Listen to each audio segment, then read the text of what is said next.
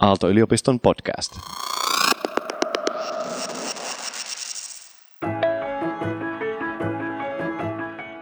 Mitä tota, katsotaan tässä nyt podcastin alkuun, että noi mikit toimii ja äänentasot on kohdalla, niin mitä Veera soit aamupalaksi?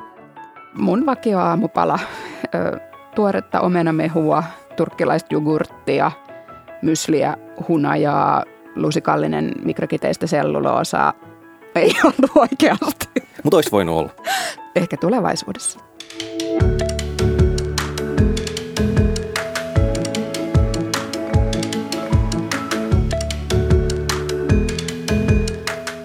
Tässä Entä jos podcastin jaksossa meillä on vieraana Aalto-yliopiston professori Olli Dahl, joka sanoo, Kun me vanhatalon Karin kanssa keksittiin, että miten aaltoselliä tehdään, niin toivotaan, että sitä tulevaisuudessa tulee sellainen tuote, joka mullistaa maailman. ja toisena vieraana on Jurikin Andrits Oyn kehityspäällikkö Kari Vanhatalo, joka sanoo, että Aaltosel on engineering success. Tämän jakson aihe on, miten suomalaisella puulla muutetaan maailmaa. Ja tarkemmin me puhutaan itse asiassa sellaisesta asiasta kuin mikrokiteinen selluloosa. Minä olen Olli Sulopuisto, toinen tämän podcastin vetäjistä, joka pienenä lähinnä kyllä oppi yhdistämään selluloosan siihen, että junanvaunuun tuoksahti kananmunainen haju, mutta se ei ilmeisesti enää ole se juttu ainoastaan. Minä olen Veera Luomaaho ja lapsena mä oon istuttanut meidän omaa metsääni. Senkin takia kiinnostaa suomalaisen puun uudet mahdollisuudet.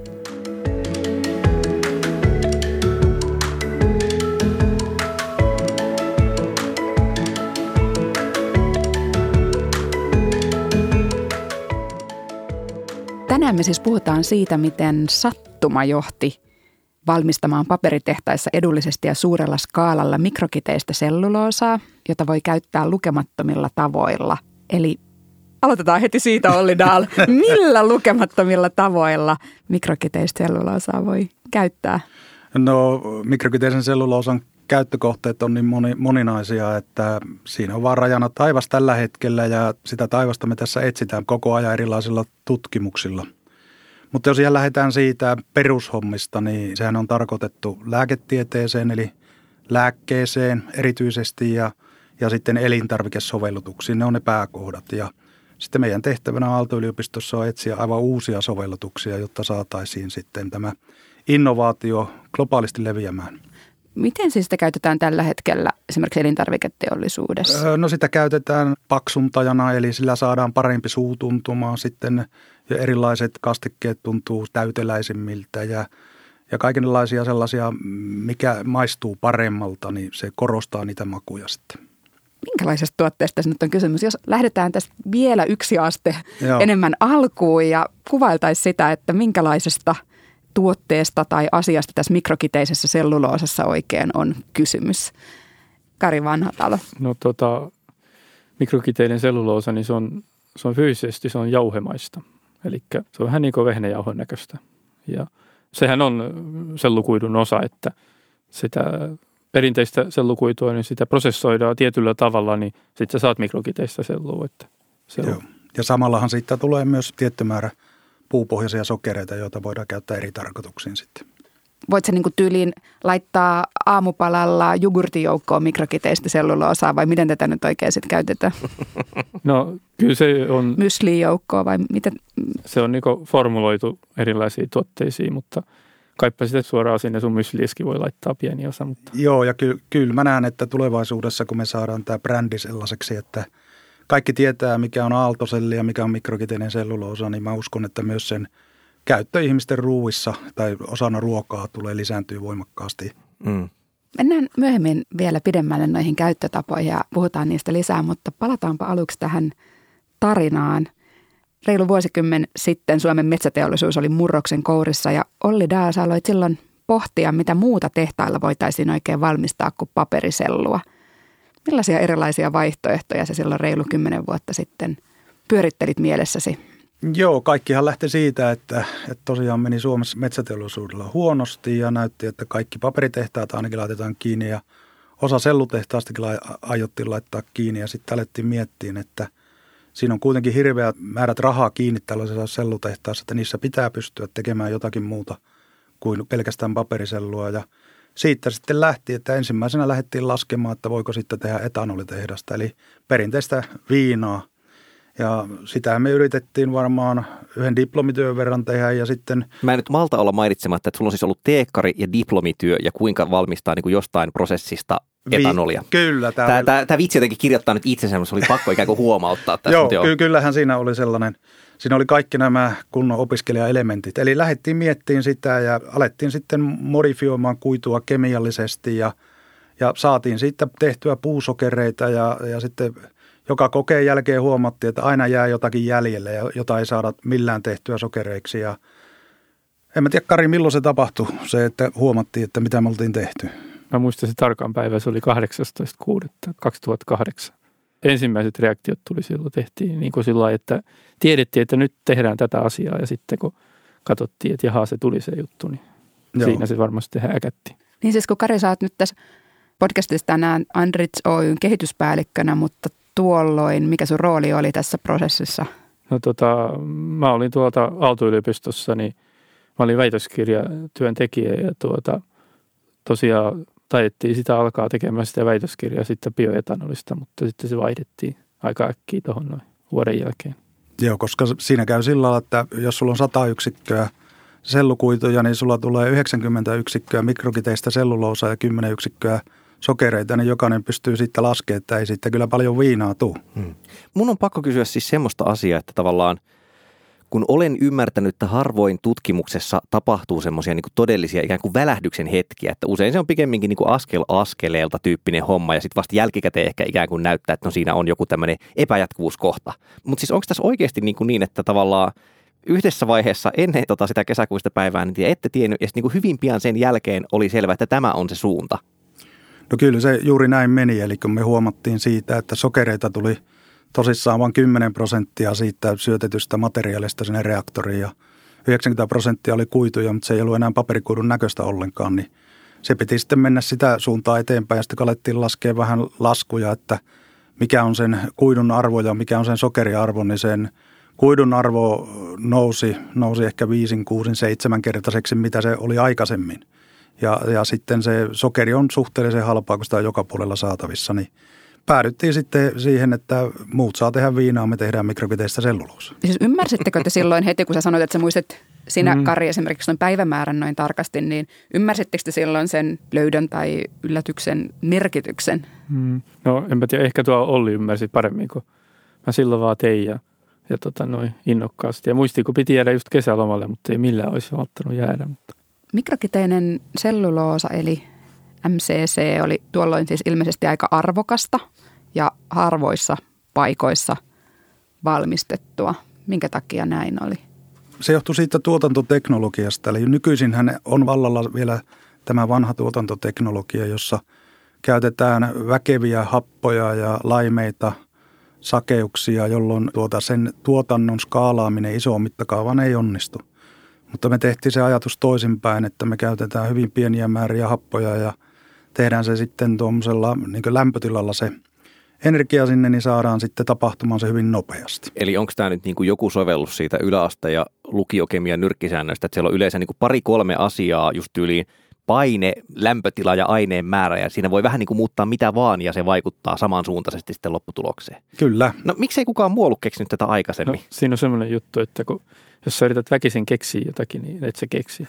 Se täytyy vähän niin kuin tulla, ja yleensä – yleensä niin asiat, niin vaikka kemiassakin, niin ne on niitä perusilmiöitä. Siellä on ne muutama fysiikallinen ja kemiallinen ilmiö, mitä tapahtuu. Että yleensä ihmiset, ne menee liian monimutkaisiin. Kiehtovaa toi.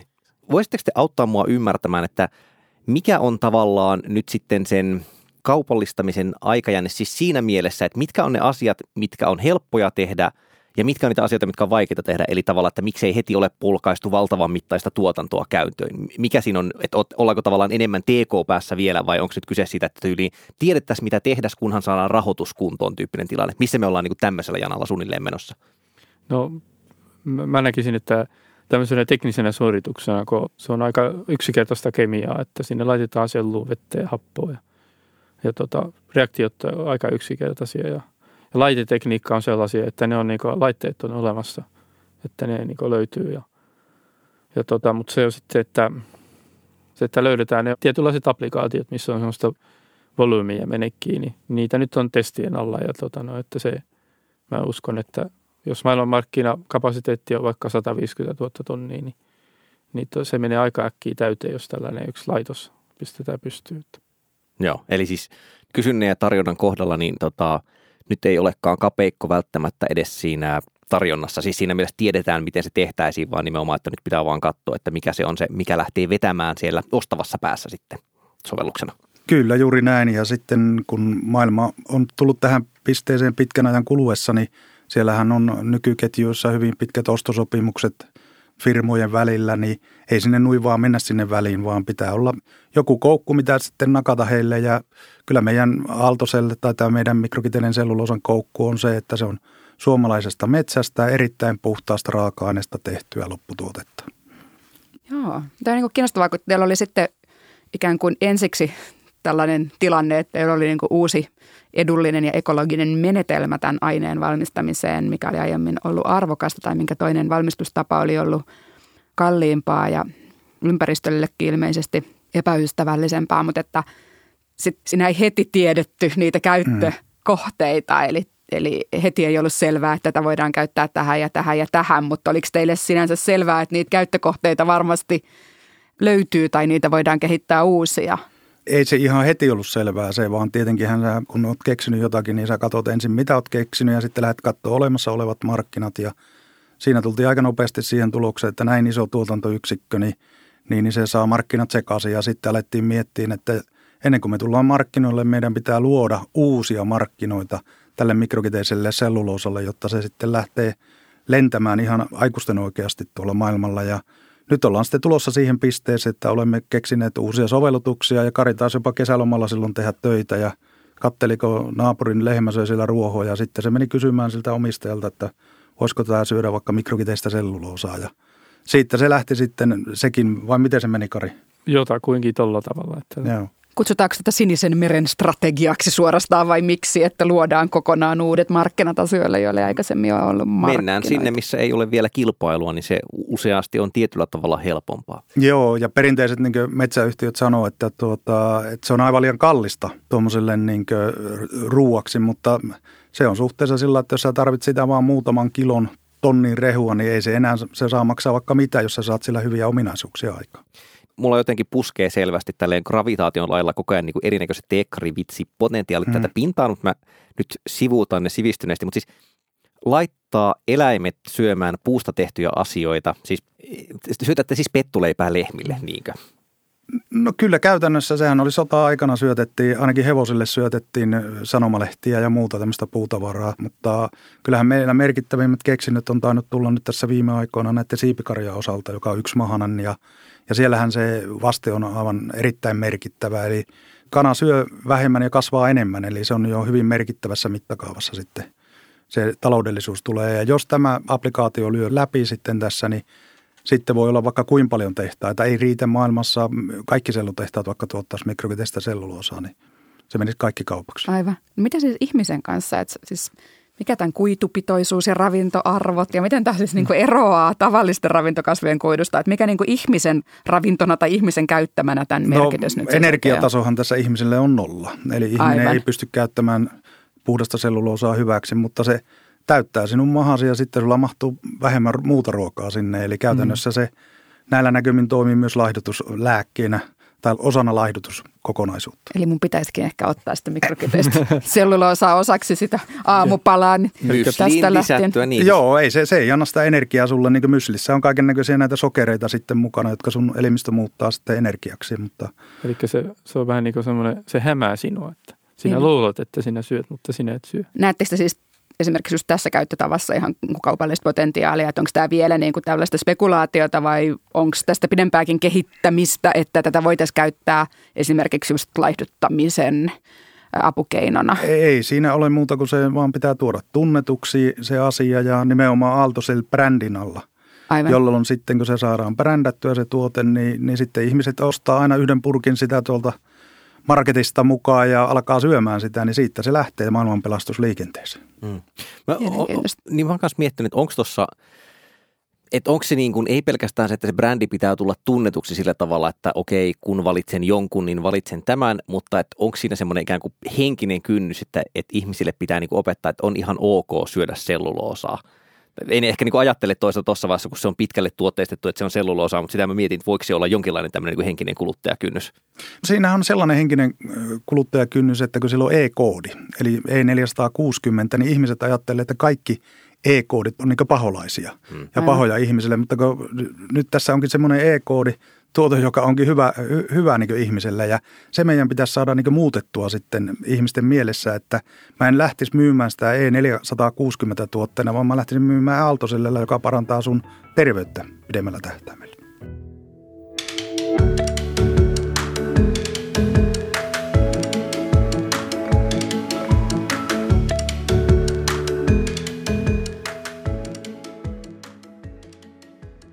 Tota, no Aalto on siis solminut Andrits Oyn kanssa sopimuksen tämän teknologian viemisestä globaaleille markkinoille. Niin miten, miten tämä kaikki tapahtui? Miten, no sä olit ensinnäkin alun perin tutkijana mukana tässä ja joo, nyt sä oot kehityspäällikkönä jo. Andrets Oyssä. Tässä on tapahtunut asioita paljon välissä.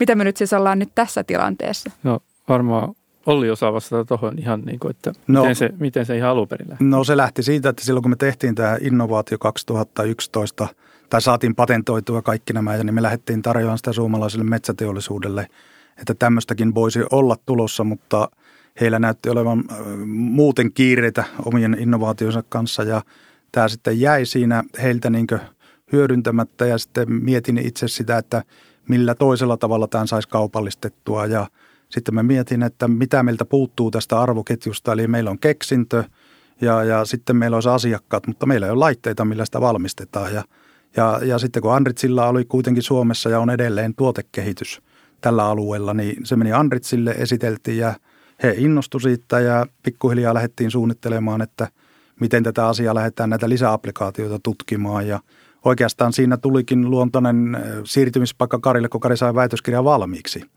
jolloin hän kehitti sen tuotantoteknologian, niin sitten Kari oli se ihminen, joka lähti katsoa Andritsilta hyllystä, että löytyykö näitä laitteita. Ja sieltä se tuli. Minkälainen siirtymä oli tavallaan? Mitä vaikka hyötyä sulle oli siitä, että sä lähestyit asiaa tutkijana, että pitikö niin opetella jotain yritysmaailman juttuja uusiksi vai oliko se niin kuin tietyllä tavalla kivuton vaihto? No, kyllä mä näin itse, että se oli suht helppo siirtymä, kun meillä Aalossa, kun mä nyt siellä olin 2008-2016,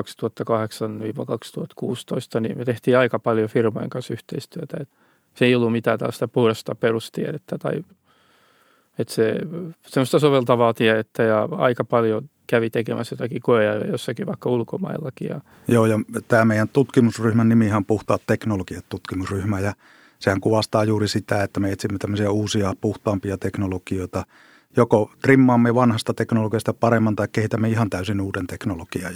Niin, kerrotko itse asiassa nyt vähän tarkemmin siis siitä, että miten tämä, me vähän mainittiin tuossa alussa siis tästä ekologisuudesta, ympäristöystävällisyydestä, siis niin mistä tämä ekologisuus tulee, millä tavalla tämä no, on siis sehän, ympäristöystävällistä? No se tulee sillä tavalla, että, että jos sä väität tällaista asiaa, että joku, joku sun, sun prosessissa on parempi tai lopputuotteessa on parempi kuin jonkun toisen, niin sun pitää se laskea ja ja mitä me ollaan tehty, niin me ollaan laskettu se sitten tämmöisellä elinkaarilaskennalla ihan puhtaasti. Ja, ja sehän kuvastaa tällä hetkellä, mitä ollaan tehty, niin on tämä hiilijalanjälki, eli tämmöinen global warming potentiaali, ja se on osoittautunut paljon pienemmäksi. Ja sitten sen jälkeen sitten sillä samalla ohjelmistolla saa kaikki nämä muut ympäristövaikutusluokat siitä. Eli, eli aina kun me tehdään jotakin tutkimusta, niin ensimmäisenä me otetaan laskukone käteen ja katsotaan, että onko jotakin järkevää tehdä – sitten lähdetään tekemään sitä ja sitten ennen kuin me lähdetään sitten viemään sitä mihinkään eteenpäin, niin me lasketaan aina se, sen ekologisuus ja nämä hiilijalanjäljet ja muut, ettei tule sitten tehtyä prosessia, joka onkin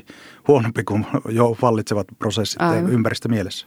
Mulla on tämmöinen infantiili kysymys, joka liittyy siihen, että lapsuudessani junamatka mummolaan meni uimaharjun ohi ja sitten kun – on tämä sanonta, että raha haisee, mikä taitaa olla aika monella teollisuuspaikkakunnalla, ainakin niin kuin vielä 80-luvulla mm. oli se juttu. Kyllä. Että prosessista nyt tulee sitten jotain ja vähän semmoinen kananmunainen tuoksuhan siellä niin kuin aina puksahti, niin onko se prosessi yhtä paanhajuista vai onko se niin kuin tavallaan siis osa sitä puhtautta, on tämä täysin, kuten sanoin, infantiilikysymys, jota mä oon miettinyt? No sanotaan, että sellutehdas, niin tuota, hajutuntahan sellutehdasta ei ole olemassa, eli kun se prosessi on sellainen, että siellä on rikkikemikaaleja, siellä on orgaanisia – orgaanisia aineita, niin siellä syntyy näitä erilaisia orgaanisia rikkiyhdisteitä. Että valitettavasti sellutehdas tulee haisemaan ja haisee aina, mutta kun meillä on näitä laitevalmistajia tässä, niin he kehittää sitten tällaisia hajukaasujen keräilyjärjestelmiä ja polttaa sitten ne hajukaasut joko soudakattilassa tai erillisellä polttimella, eli hapettaa ne haisevat yhdisteet. Että sellutehas haisee aina ja siellä aina tapahtuu pieniä tuotantohäiriöitä ja silloin se haju on ehkä voimakkaimmillaan, mutta,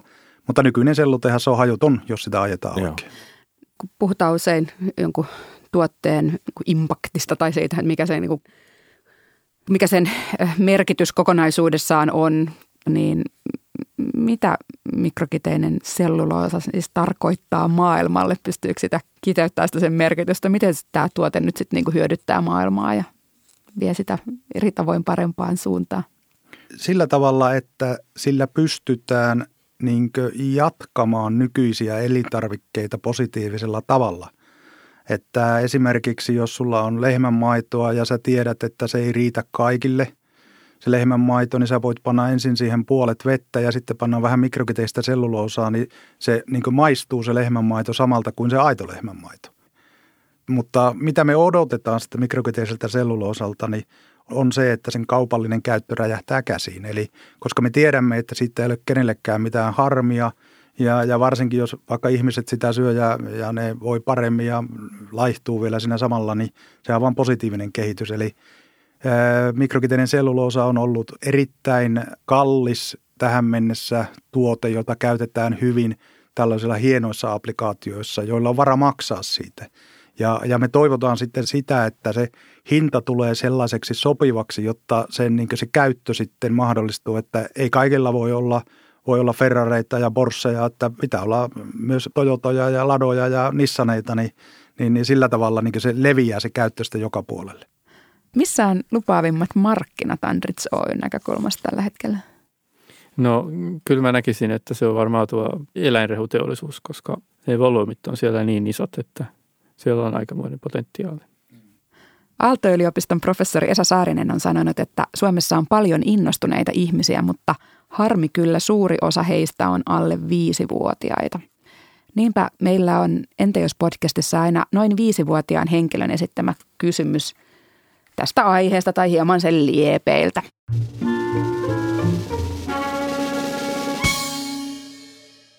Voiko selluloosasta tehdä vauvalle niin mössöä? Niin kuin jotain porkkana, peruna, selluloosa mössöä tarkoitan.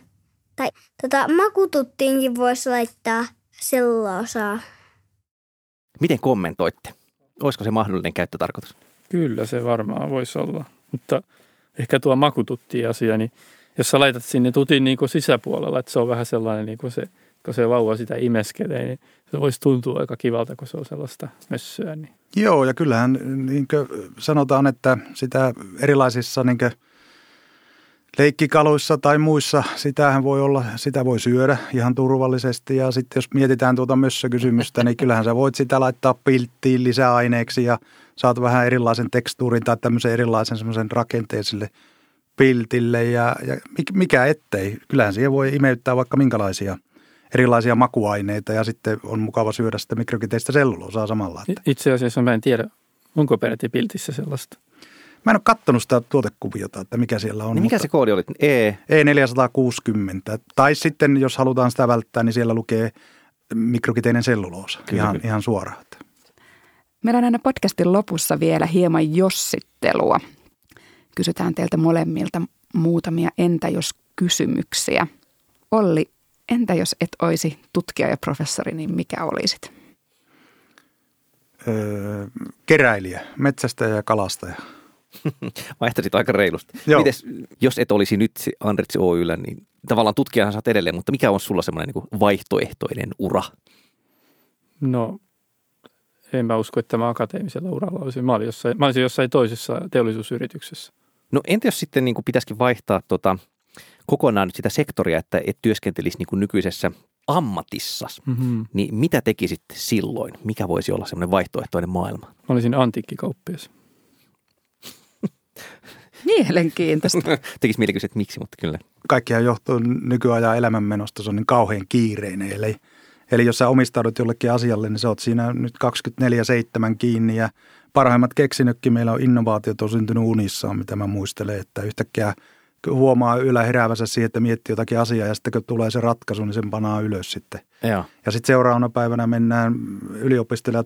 Silloin se kävi sillä tavalla, että Kari oli se työrukkana ja sitten aina Kari teki niitä ja, ja välillä innovoitiin yhdessä sitten asioita. Tästä yksi amerikkalaistoimittaja muutama vuosi sitten niin kuin oli sitä mieltä, että ihmiset saa ideoita suihkussa sen takia, kun se on ainoa paikka, missä ne ei niin kuin aktiivisesti keskity miettimään sitä työstettävää ongelmaa, koska sinne ei voi ottaa kännykkää tai muuta mukaan. Että siinä nimenomaan niin kuin pääsee tavallaan kakkosprosessi aivoissa pyörimään, että ei se mihin keskittyy mm. vaan. Tähän pakko lisätä, että mm. eräs sellutekniikkaan liittyvä äh, aika isokin keksintö liittyy sellun keittoon, niin se on muuten tehty suihkussa.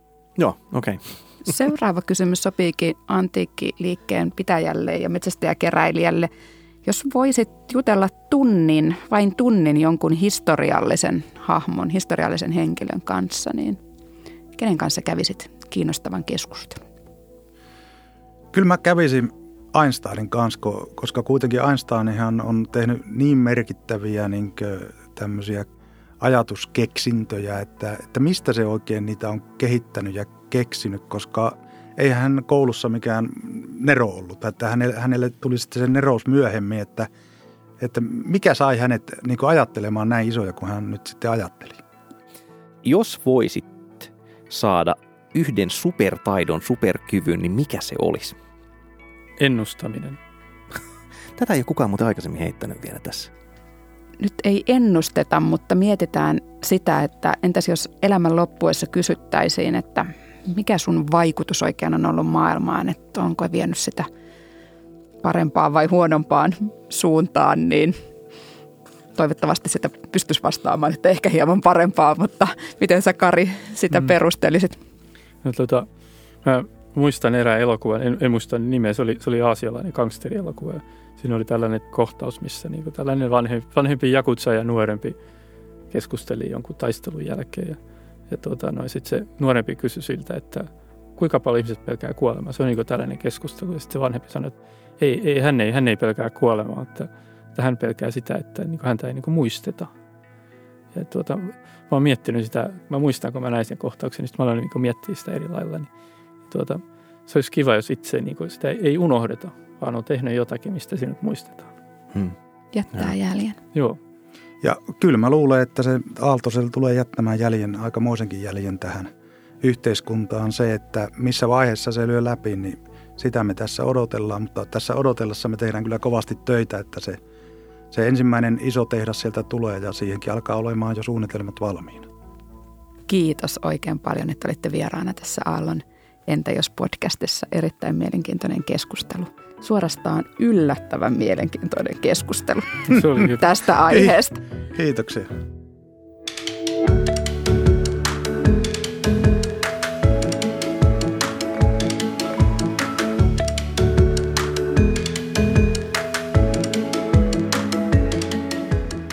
Kuuntelit Aalto-yliopiston Entä jos podcastia. Löydät sen iTunesista ja Spotifysta. Lisätietoja osoitteesta whatif.aalto.fi.